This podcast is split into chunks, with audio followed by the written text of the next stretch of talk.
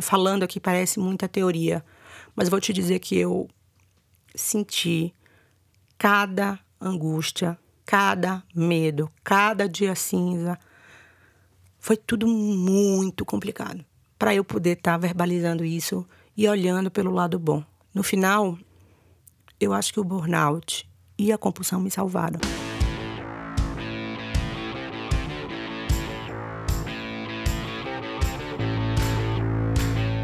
Olá, bem-vindos e bem-vindas a mais um episódio do Retrato, o podcast do Draft de gente falando com gente sobre coisas de gente. Eu sou a Dani Rosolém, editora assistente do Draft, e quem está aqui com a gente é a Ju Ferraz, diretora comercial e PR da Holding Club. Oiê, tô muito feliz de estar aqui, tá? Eu agradeço muito pela sua presença. E hoje a gente vai conversar aqui sobre o seu episódio de burnout e compulsão alimentar, que é um assunto que me toca muito, porque, enfim, eu convivo com distúrbios alimentares desde os meus 14, 15 anos. E assim, antes de a gente começar o podcast, eu já estava falando sobre isso e chorando minhas pitangas, porque, enfim, eu vivo oscilando entre períodos de equilíbrio, períodos em que eu me vejo lutando com a comida e achando que isso nunca vai ter um fim. E assim, eu queria é, começar perguntando como esse, esse burnout teve um Assim, foi o estopim, você percebeu que, que você não estava é, num estresse e, e sim num burnout. E, e como isso degringolou com uma crise de compulsão alimentar? Vamos lá. É, na verdade, eu tenho compulsão alimentar desde os meus 15 anos, então temos muita coisa em comum. É, eu também sempre oscilei entre o ser magra e o ser gorda. Eu, se você entrar no meu closet hoje, você vai ver que eu tenho roupas, que eu tinha roupas PP, P, M, G e GG. E minha vida, até os meus 38 anos, foram pautadas por essa angústia e essa dor interna. É, eu trabalho com comunicação, como você contou aqui, e eu sou uma pessoa, por natureza, ansiosa, né? É, a gente está sempre buscando metas, buscando resultados, buscando se superar. E o ano passado, em julho do ano passado, uh, eu fui diagnosticada com burnout. Na verdade, eu tinha entendido, eu estava com sintomas de esgotamento. E eu comecei a sentir uma dor no peito. E eu fui parar no Ciro Libanês, é, com uma médica, a doutora Natália Arão, que é uma grande amiga que me disse: você não está tendo um ataque cardíaco, você está com burnout. Leia os sintomas do burnout. E aí é, ela me deu um, uma apostila com, com, esses, uh, com esses sintomas. E eu entendi, na verdade, naquele dia eu não tinha entendido que dali em diante minha vida iria mudar. Como mudou, né? Primeiro, uh, burnout é uma doença muito mais comum do que a gente imagina, principalmente para é, nosso mercado corporativo, né? Existem muitos executivos que estão passando por esse problema. Existem executivos que estão passando por esse problema e por falta de conhecimento não sabem o que estão passando. É... E na verdade, eu sempre falo uma frase sobre o burnout. O burnout me desconstruiu para eu me reconstruir, né? Eu não conseguia falar, eu não conseguia raciocinar, eu não conseguia negociar que é uma das coisas que eu mais amo na vida, e eu não conseguia me conectar com as pessoas. Eu tinha pavor de gente, uh, eu tinha pavor de barulho.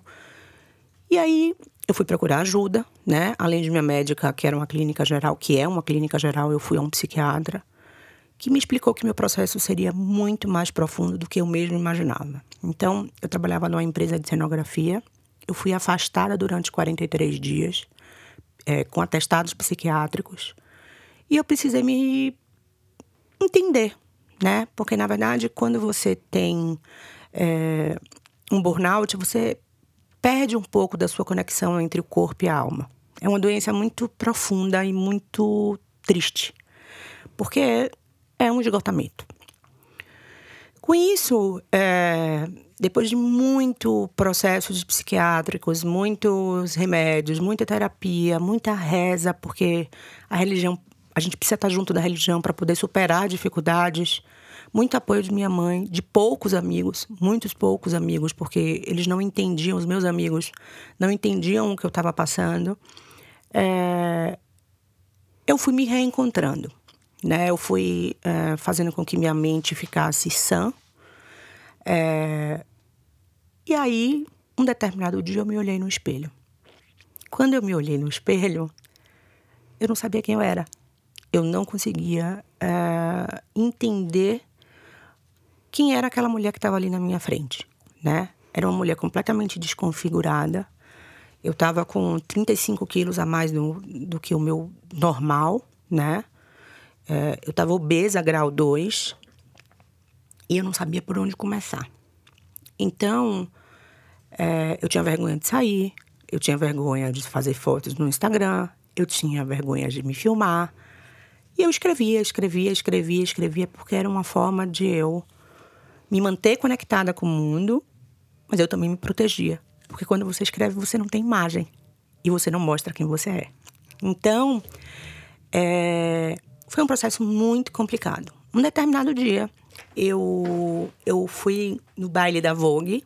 Eu, tra, eu trabalho com, com eventos, eu estava com um cliente no baile da Vogue e encontrei uma médica que eu conhecia há muitos anos, uma, uma nutróloga, que falou: Você não vai me ver? E eu resolvi que eu ia encontrá-la, porque tinha chegado a hora de eu, de eu me enfrentar, né? E aí começou um grande processo de transformação, mas um processo muito de alma, de dentro para fora, de alma e corpo, e não de corpo e alma, como eu tinha feito 100 milhões de vezes na minha vida, né? É, eu não tinha tomado afetamina, eu não tinha tomado, até porque eu não podia, eu estava tomando remédio psiquiátrico para poder me curar do burnout, né? É... E eu comecei a entender que eu tinha que respeitar o meu corpo e tratar ele como a minha casa, como lugar sagrado.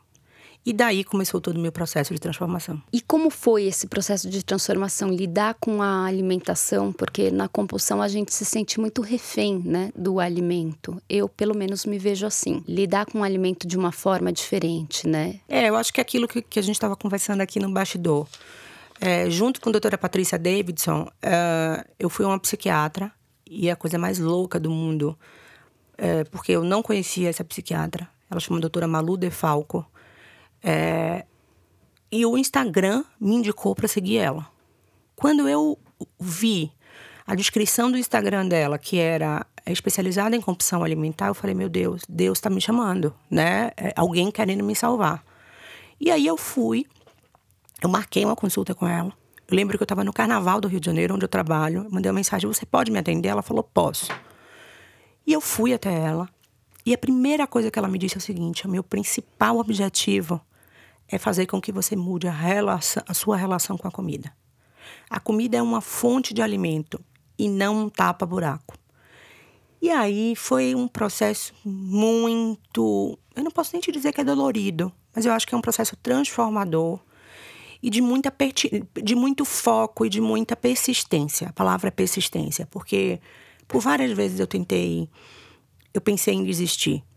Mas aí eu comecei a contar a minha história nas redes sociais, compartilhar as minhas angústias.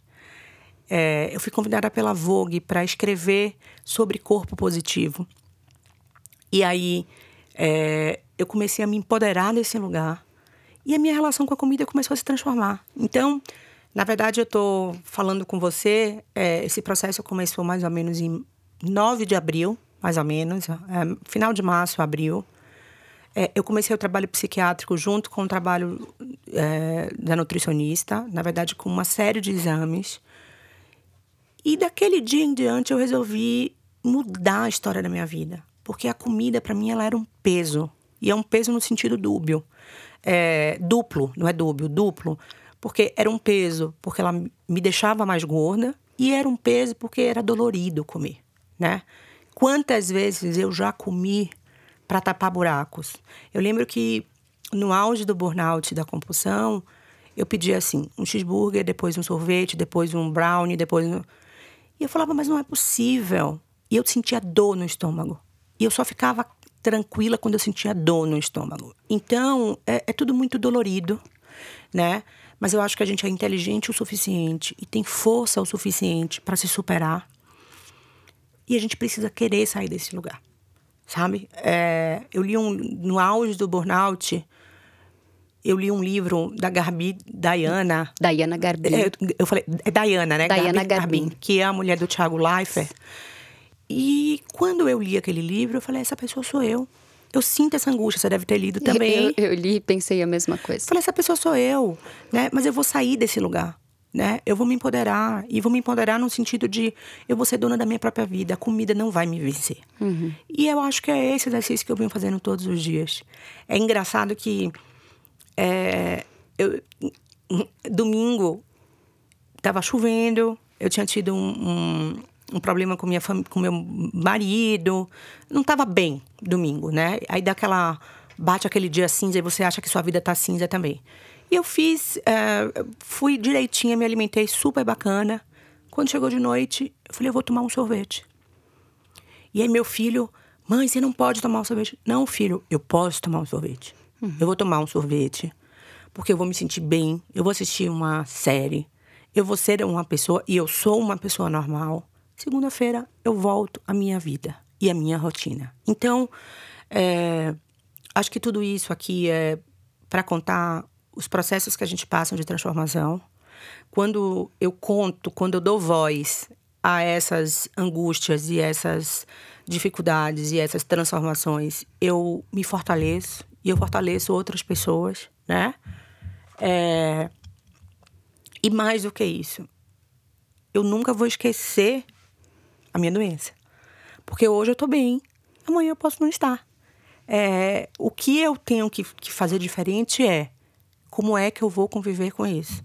Eu, eu já ouvi falar, na verdade, eu aprendi sobre uma mulher chamada Brené Brown, é, com minha primeira coach, chamada Ana Raia. E ela fala muito sobre vulnerabilidade, né? Tem um documentário no Netflix que é muito bacana, que é exatamente sobre isso. E ela fala de a gente estar tá exposta na arena, né? E a arena é a vida. E ela diz que quanto mais a gente se torna vulnerável, mais a gente se expõe, mais a gente conta nossas dores, mais forte a gente fica. Então eu acredito nisso, eu tenho acreditado demais nisso, eu tenho trabalhado dessa forma. Tá aqui na sua frente me deixa mais forte, me deixa grata e feliz, porque vivemos da mesma dor, né? Eu acho que o que a gente tem que pensar é o que, que a gente vai fazer daqui para frente para tirar isso do peito. Assim, mesmo como uma dica, não só para mim, mas para mulheres que vivem isso. É... Por exemplo, você falou em dias cinzentos. É, eu me permito, eu sei que no dia seguinte eu vou recomeçar mais forte. Então você falou desse episódio do sorvete. Não, eu vou, eu vou comer um sorvete normal, um potinho, um potinho, né? Mas, por exemplo, eu sou do tipo que em dias cinzentos eu vou comer um pote inteiro daqueles de um litro, entendeu? É isso que eu me pergunto. Como você faz para lidar com os gatilhos e não deixar que aquilo te sucumba e te coloque de novo naquela posição de cair do precipício mesmo, entende? Porque é isso que eu, que eu percebo que comigo pelo menos acontece. Eu nos dias cinzentos eu falo: "Não, eu mereço, mas eu mereço para cair de novo no fundo do poço". Não é simplesmente um permitir aquele normal daquelas pessoas que falam: "Não, hoje eu mereço um doce". Não, hoje eu mereço me afundar e chafurdar mesmo, sabe?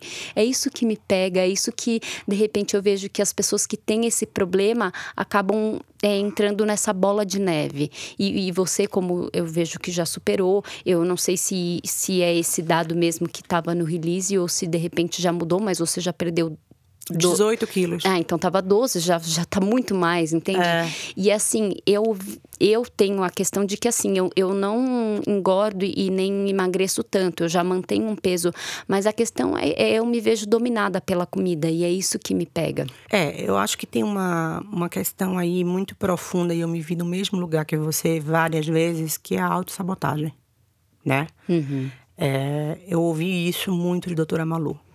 É, porquê de a gente se auto-sabotar. Quando a gente toma um pote de sorvete e come um bolo inteiro, a gente está se auto-sabotando. A gente está querendo tapar um buraco com essa dor, com a comida, né? Mistura tudo e perde o foco. Uhum. O que eu nesse momento, porque pode ser que daqui a uma semana tudo mude, né? Uhum. O que eu tenho feito é entendido qual é o lugar da comida na minha vida, né? É, eu, eu entendo que problemas eu vou ter, eu entendo que dificuldades eu vou ter.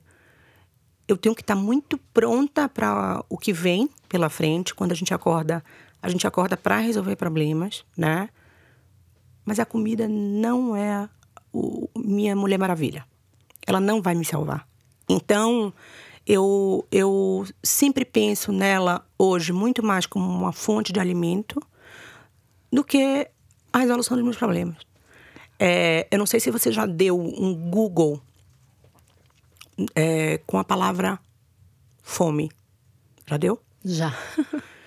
é muito triste, porque são milhões de crianças na África passando fome. E quando eu me boto no lugar daquelas crianças, daquelas pessoas que estão do outro lado do mundo sem comida, eu não, eu não posso reclamar. De maneira alguma. Entende? Então, uhum. é um paradoxo. Uhum. É muito, é tudo, é muito profundo, né? No sentido, é, quando a gente se bota no lugar do outro, a gente fala como é que a gente vai administrar isso. É né? porque a nossa fome é um pouco emocional, né? Então é uma coisa que não tem muita explicação, né? Mas entende que quando a gente percebe o real sentido da palavra fome, né? E a gente não está sentindo fome por falta de alimento. A gente está sentindo fome para tapar buracos. Sim. A gente precisa é, se relacionar com ela de uma forma diferente, porque quando a gente vê crianças na rua passando fome, ou quando a gente vê adultos e, e senhores na rua passando fome, é, é um tapa na cara. É, e a gente fala por que a gente está tendo esse excesso? Por que a gente está comendo demais? Por que a gente está sendo egoísta ao ponto de não compartilhar com o outro? É, eu não sei se isso está certo ou se está errado, mas é, é, um pensamento meu e um pensamento muito íntimo, né? Porque, na verdade, quando eu me boto no lugar do outro, eu percebo que eu tenho uma vida muito bacana eu tenho uma vida muito abençoada, eu tenho uma vida muito, uh, muito cheia de benefícios. Uhum. E eu não posso tratar minha relação com a comida é, de uma forma excessiva, né? É claro que o que eu estou contando aqui é, são uma série de pensamentos muito íntimos, uhum. né? Que me, me deixam mais forte para tratar dessa relação de comida e Juliana como fonte de energia e não como um excesso de compulsão. Sim, com certeza. Não, esse, essa questão da fome, é lógico que eu já dei uma pesquisada e, inclusive, é, faz a gente se sentir muito mal de, de essa palavra nem existe, mas eu uso muito compulsar, né? Porque você vê o outro sem nada e você com tudo e ainda querendo mais e mais e mais. E acho que no meu caso da anorexia também é essa questão, né? Você tem e você não querer comer, né? Você se sente no extremo do egoísmo, porque você você tá se impondo uma uma restrição, sendo que você tem comida, né? Isso, lógico, eu não vivo mais anorexia, mas. Graças a Deus. Sim, mas a compulsão agora. E, enfim, é uma batalha diária, mas é, é isso, de você se sentir egoísta nesse sentido. Mas posso falar uma coisa que eu acho que é super importante? É, é tudo muito sofrido, mas é tudo também fortalecedor. Né? Quando a gente passa por problemas como esse, eu acho que a gente pode superar qualquer coisa. E o que eu tento uh, levar para minha vida e que eu tento praticar na minha vida, depois de tudo que eu passei, é assim: eu tenho esse problema, como eu vou me tratar desse problema, como eu vou me superar e como eu vou seguir em frente. Porque eu acho que essa, essa história da relação com a comida compulsiva ou anoréxica ou o que, se, o que quer que seja, é uma relação doentia. E uma relação, mais do que doentia, uma relação de uma dependência, né? é uma dependência química, né? Então, a gente precisa, é, às vezes, liberar esses fantasmas, sabe? É, quando eu, eu resolvi me libertar da comida, né? Não é que eu não tenha prazer em tomar um sorvete, não é que eu não tenha prazer em comer um pão, eu tenho, eu tenho, mas é uma fonte de energia, sabe? De novo, ela não é a minha Mulher Maravilha. Ela não vai resolver meu problema que eu não botei o projeto de pé ou que eu não consegui vender a cota do, do, do Réveillon. Enfim, é, acho que a gente precisa dar os devidos lugares para os determinados é, aspectos da nossa vida. Né? A comida é a comida, a família é a família, relacionamento é relacionamento. Claro que parece tudo isso muito fácil, não é? Uhum. Foi um processo de transformação muito grande, foi muito dolorido. E Yasmin, que está aqui, é, eu falava para ela: eu quero contar o que é ter burnout. O que é ter burnout? Ela me viu, ela, minha mãe, meu filho, me viram numa situação muito triste, muito triste. É, mas eu precisei chegar no fundo do poço para renascer, sabe? Quando eu boto uma roupa hoje, que é essa que eu estou vestindo, e eu me sinto bonita, falo, valeu, valeu, porque só na dor eu acho que a gente encontra nosso amor e a gente encontra nossa verdade própria, sabe? Então, é, não sei se, se é muita. Falando aqui, parece muita teoria, mas vou te dizer que eu senti cada angústia, cada medo, cada dia cinza. Foi tudo muito complicado para eu poder estar tá verbalizando isso e olhando pelo lado bom. No final, eu acho que o burnout e a compulsão me salvaram, né? Eu hoje falo para milhões de mulheres, eu hoje capacito e troco com outras mulheres. Hoje eu me boto no lugar do outro. Eu fiquei uma pessoa mais humilde, porque eu aprendi a ouvir. E eu gosto de mostrar a minha vulnerabilidade, sabe? Porque assim eu me aproximo de outras pessoas, assim eu sinto a dor do outro, assim eu dou a mão para poder construir outras histórias. Então, tem um lado, tem um lado bom, apesar de ser dolorido. Você estava falando né, da Yasmin, é, do seu filho, da sua família, é, e também do fato de a compulsão alimentar ser uma dependência química, a comida ser uma dependência química, né? E, e do burnout, como as pessoas olham para isso. É, como que foi as pessoas é, lidarem com as, as, pessoas do seu trabalho, né? Que você foi afastada até na época do burnout, e, e a sua família reagirem a isso, desde a compulsão até o burnout. Porque tem gente que pode ter olhado de uma maneira muito, ai, isso é frescura, ou ai, isso sabe, tá fazendo corpo mole? Eu não sei, eu tô te perguntando como se elas agiram dessa forma ou não, porque eu imagino que na minha família, pelo menos com a compulsão, é, foi super acolhedor, mas eu já ouvi gente de fora do meu círculo falar: ai, que besteira, come logo, entendeu? E eu te pergunto em relação ao burnout e à compulsão, como foi? É, as duas coisas na minha vida é, foram intensificadas e misturadas, né? Uhum. É, eu sempre tive compulsão alimentar, mas nunca foi tão grave quanto com a história do burnout. Eu vou te dizer que foi, a, a, foi muito triste. Muito triste. Porque eu tinha uma equipe de 18 pessoas. Eu trabalhava na empresa de uma pessoa que eu achava que era um grande amigo. E eu fui afastada. Eu, e ele avisou para minha equipe que eu estava sendo afastada porque eu estava passando por um processo uh, de burnout. Mas mais do que isso, uh, nem ele e nem as pessoas que trabalhavam comigo, aquelas pessoas que eu ajudei, aquelas pessoas que eu construí, aquelas pessoas que eu estimulei, que eu dei chance, eu não sei se entenderam ou não entenderam, ou se preocuparam realmente com o que eu estava vivendo. Então, das 18 pessoas, três pessoas cuida, perguntaram como eu estava, cuidaram de mim. É, o restante das pessoas, tipo, agora é com uma outra pessoa e seguiram a vida.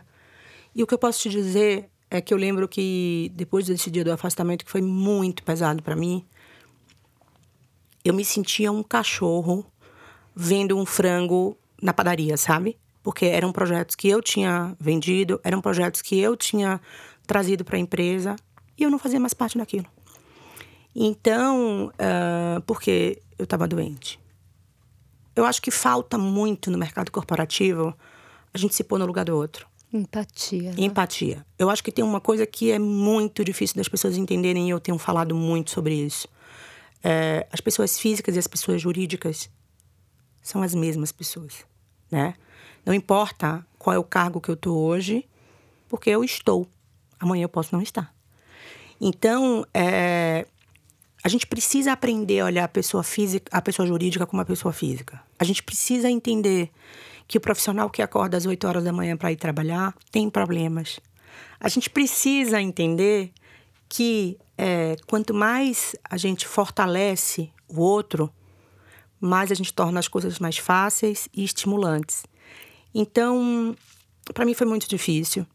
Eu não só perdi pessoas que eu gostava muito, porque as pessoas entendiam que eu estava realmente doente. Eu ouvi de várias pessoas no mercado que pessoas que trabalhavam comigo tinham dito que eu tinha ficado maluca. E os meus amigos, eles não entendiam o que era essa doença. Então a vida seguiu, as festas seguiram, os jantares seguiram, os lançamentos seguiram. E eu fui ficando para trás, né? É, eu fui ficando deitada numa cama, eu fui ficando gorda, eu fui ficando triste, eu fui ficando debilitada. O meu ciclo de pessoas próximas, no auge do meu burnout, eram cinco ou seis, no máximo. E é isso. E tá tudo bem, né? Como diz minha psiquiatra, tá tudo bem. É, isso foi muito importante para mim porque eu aprendi a valorizar exatamente as pessoas que realmente importam. E eu aprendi a descartar as pessoas que não iam me agregar em nada. Então hoje eu sou uma pessoa muito seletiva. É, eu, se você olhar para mim há um ano e meio atrás, eu era uma pessoa extremamente rodeada por pessoas, festiva, uh, escandalosa no bom sentido, uh, divertida. Hoje não. Hoje eu eliminei todas as pessoas que não me fazem bem. É, e tá tudo bem, porque o que eu preciso hoje é manter a minha sanidade. Né? É, eu preciso também me respeitar. Porque quando a gente chega num estado do burnout, no estágio que eu cheguei de burnout, misturado com a compulsão alimentar, é que eu disse muito sim, querendo dizer não. Eu deixei de agradar a mim para agradar os outros.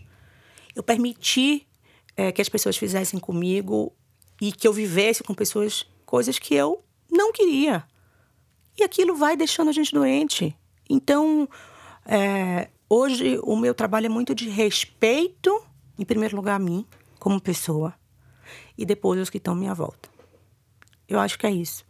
Eu acho que de toda a conversa até aqui, essa parte é a parte que, é mais dolorida, né? Porque você vê exatamente o que é o olhar do outro sobre você.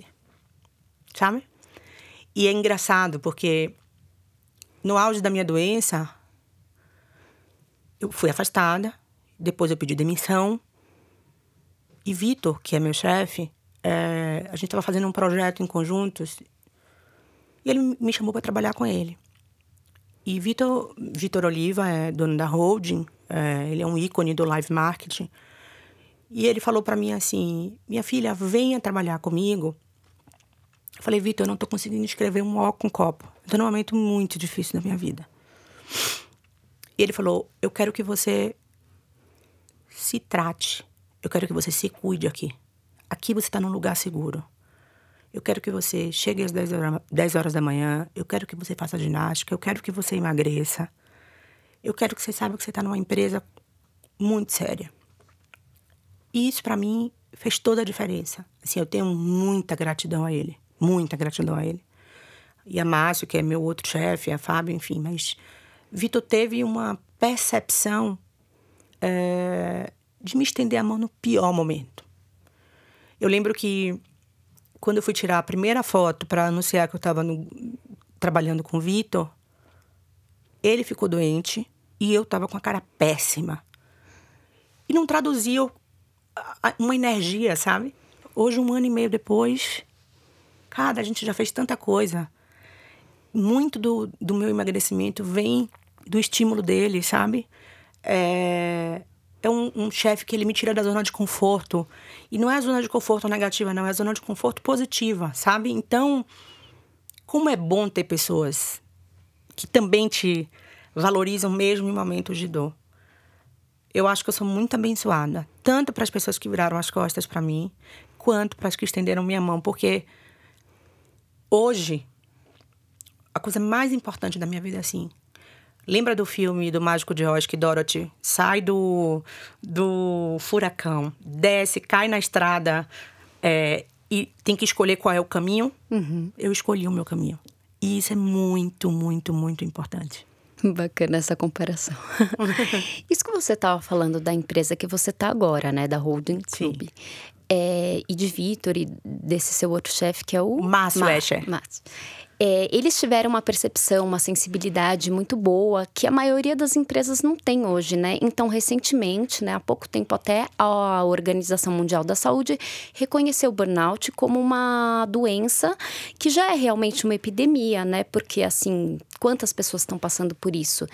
É, como você acha que as empresas, elas podem é, implementar é, é, essa mentalidade de que, olha, realmente o meu funcionário está passando por isso, eu tenho que apoiar, ou isso é, é de fato um problema e não sei, estabelecer medidas que previnam que, que os seus colaboradores caiam nessa cilada, vamos dizer assim, porque é, esse seu chefe ele tem essa mentalidade, mas a maioria das empresas elas, elas não tem essa visão, elas querem tirar o máximo ali da, do, do seu funcionário e, não tem essa, essa percepção de que, gente, vamos evitar que, que as pessoas entrem nessa crise. Vou te contar.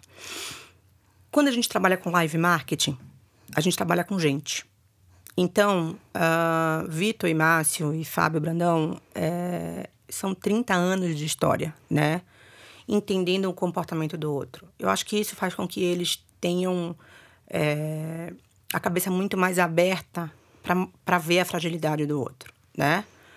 Eu posso te dizer que eu tive muita sorte, uh, mas mais do que isso, quando você fala o que, é que as empresas devem fazer, eu acho que as, as empresas precisam prevenir, né? Tem um trabalho de prevenção muito grande. É, os RHs das empresas precisam entender que é muito mais importante cuidar da saúde mental dos seus funcionários do que fazer happy hour, né? Então, porque bater uma meta. É muito mais importante capacitar esses funcionários para ter um equilíbrio emocional ou ter uma vida holística equilibrada, que é essa coisa do corpo, da mente, da alma, né? Do que estimular uma festa de final de ano. E eu não, eu não sou contra comemorações. Eu só sou a favor é, de um trabalho de, de consciência e conhecimento. Porque, assim, quando um profissional chega no burnout, ele já extrapolou todos os limites. Provavelmente, ninguém viu isso dentro da empresa, porque está ali cobrando meta, está ali cobrando resultado, está ali cobrando é, satisfação. Então, o que é que o RH tem que fazer? O que é que o empreendedor tem que fazer? Tem que entender que durante todo o tempo que a gente trabalha, X horas do dia precisam ser voltadas para capacitação, para o equilíbrio, para a respiração, né? É, para um ambiente mais saudável, por ser menos invasivo com, com, com o próximo. Então, é, se as grandes empresas e as grandes corporações não entenderem isso, eles vão ter milhões de profissionais com burnout, ou com depressão, ou com câncer, ou com qualquer outra coisa, porque na verdade a gente recebe uma quantidade de informação absurda durante todo o dia e o ser humano não está aguentando, né? Não está aguentando. Então, assim, o que, é que a gente pode fazer? Qual é a busca, né, de, dos grandes, das grandes empresas? A gente precisa trabalhar o equilíbrio, porque a vida profissional e a vida pessoal está misturada. Eu estava lendo hoje antes de vir para cá é uma questão de como a gente, como é que a gente trabalhava antigamente e como é que a gente trabalha hoje. É fato. A gente trabalha hoje todos os dias das nossas vidas. O celular tomou conta da gente, né? Você hoje não tem hora para falar no WhatsApp, você não tem hora para responder e-mail, seu telefone toca sem parar. Então, assim, não é aquela coisa de desliga o celular de segunda a sexta e não vê o que acontece no final de semana. Mas para a gente poder estar tá apto para trabalhar durante todos os dias da semana, a gente precisa ter um outro lado. A gente precisa ter um, uma válvula de escape, a gente precisa fazer esporte, a gente precisa ter tempo para fazer coisas que dão prazer. Por exemplo, hoje eu tenho uma reunião às 11 horas da manhã liguei para meu chefe e falei: eu vou dar uma entrevista, vou fazer um podcast e chego. Porque isso aqui me dá prazer.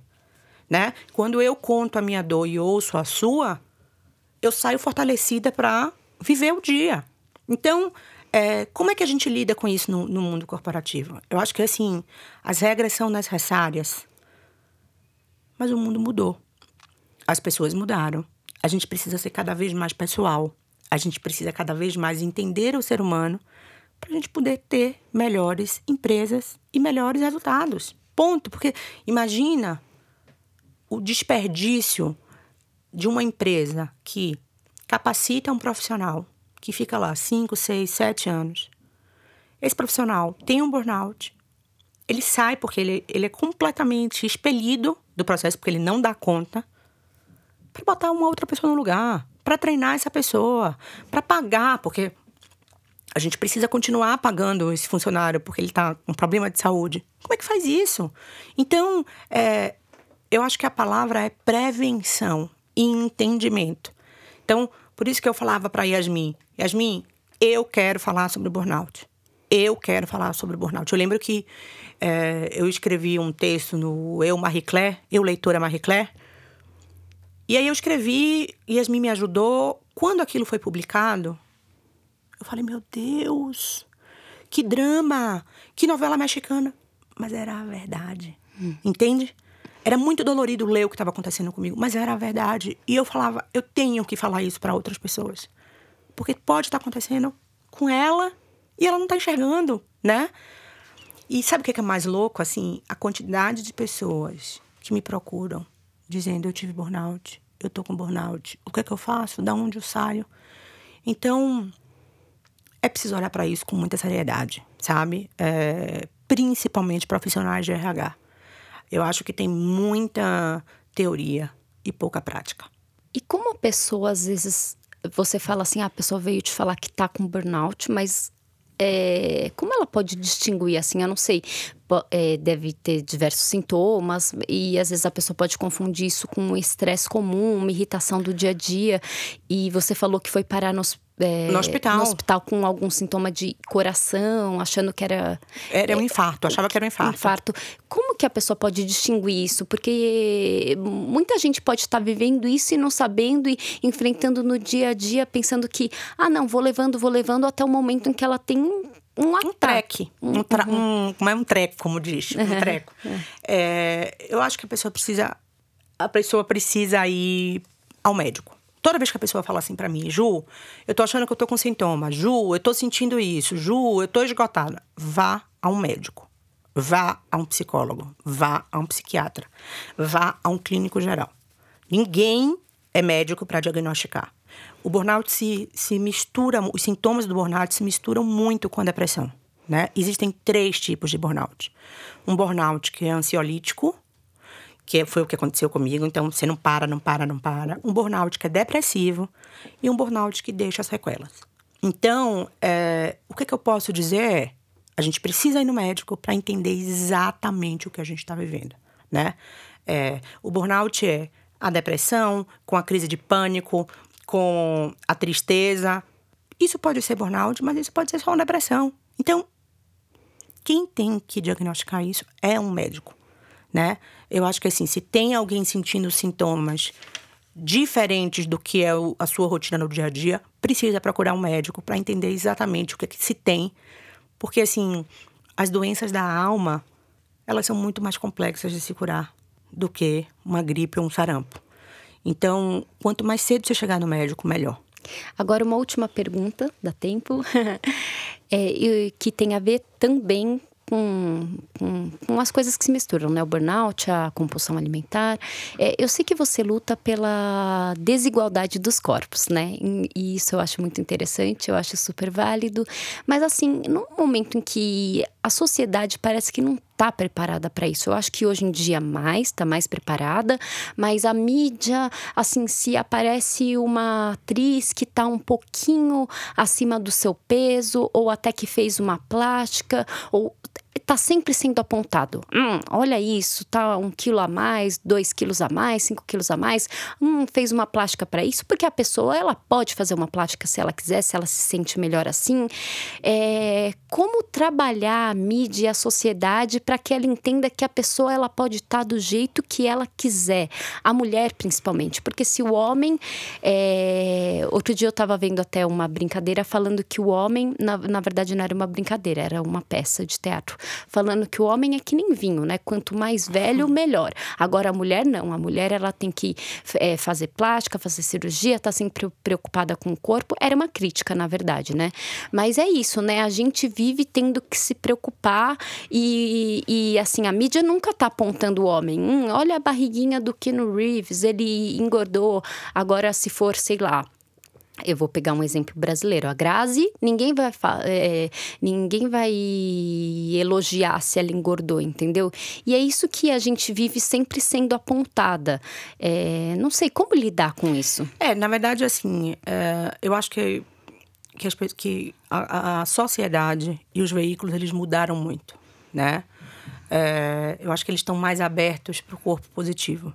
Quando você fala de desigualdade de corpos, é, a gente precisa respeitar isso porque todos nós somos diferentes, uhum. né? É uma coisa óbvia, mas para a sociedade que a gente vive é, uma, é, é o oposto disso. Né? Uhum. Né? É quase como se fôssemos ETs. O que é que eu venho fazendo e acho que um grupo de, de pessoas vem fazendo também? Uh, grupo de discussões com outras mulheres. Eu tenho falado muito na Vogue sobre esse assunto. Os meus posts na Vogue são toda segunda-feira, então eu sempre conto um caso de sucesso de uma mulher é, que se superou, né? É, ou que está acima do peso e é feliz assim, uhum. ou que é muito magra e também é feliz assim. É, mas o que eu acho que é mais importante assim é valorizar quem a gente é. Quando a gente está muito seguro de quem a gente é e dos nossos valores, uh, a gente não olha para o outro e a gente não ouve o outro, né? É, vou contar um caso aqui, que é de Cléo Pires, né? Cléo é uma grande amiga, é, a gente se conhece desde que a gente tem 13 anos de idade. E Cléo sempre foi um símbolo sexual, sempre foi linda, e é linda. Maravilhosa. É, e tá vivendo um processo muito grande uh, com a compulsão alimentar, né?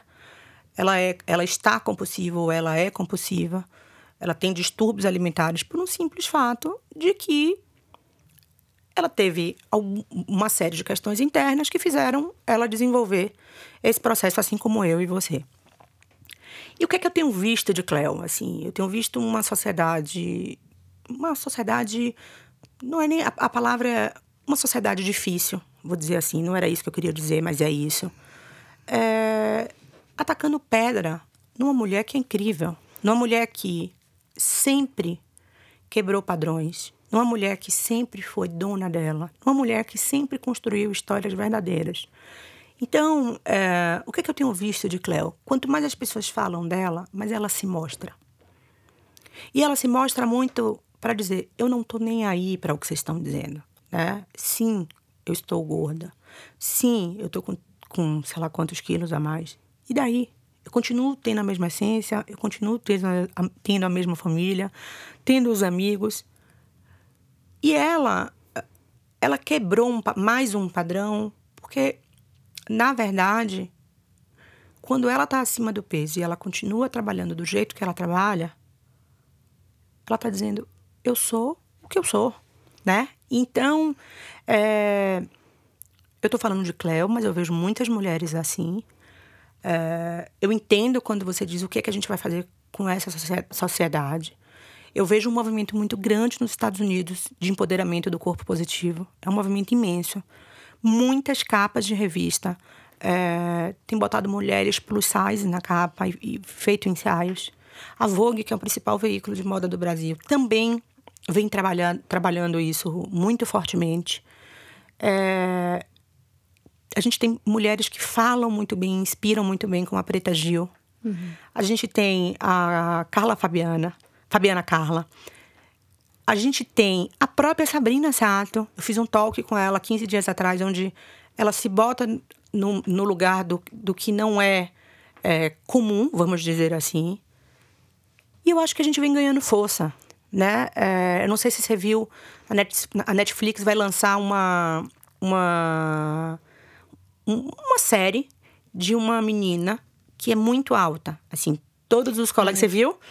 É, isso é corpo positivo. Sim. Pouco importa se você tem 1,50 ou se você tem 1,90, né? Somos todos seres humanos. Então, é, eu acho que tem um movimento, sabe? Uma coisa de gente boa se atrai para quebrar padrões e mais do que isso, mostrar que com as nossas diferenças é tudo normal, né? Uhum. Eu acho que é, eu, eu sou muito otimista e eu vejo novos tempos pela frente, sabe?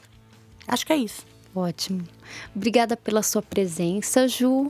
Muito feliz de conversar com você, de ter mais esperança, de, de me acalentar, porque assim, eu sou uma pessoa que assim ainda está passando pelos processos. Eu assim já superei a anorexia, é, ainda lido com a compulsão, mas sinto que estou no caminho, que estamos no caminho e obrigada pela presença aqui no retrato. Obrigada a você por me ensinar. Eu adorei saber de sua história. Eu tenho certeza que você está no caminho. Você tem que escolher qual é a estrada de Dorothy que você vai. Uhum. é, eu tô aqui para o que você precisar e foi realmente muito especial. Obrigada. Obrigada. Até o próximo episódio.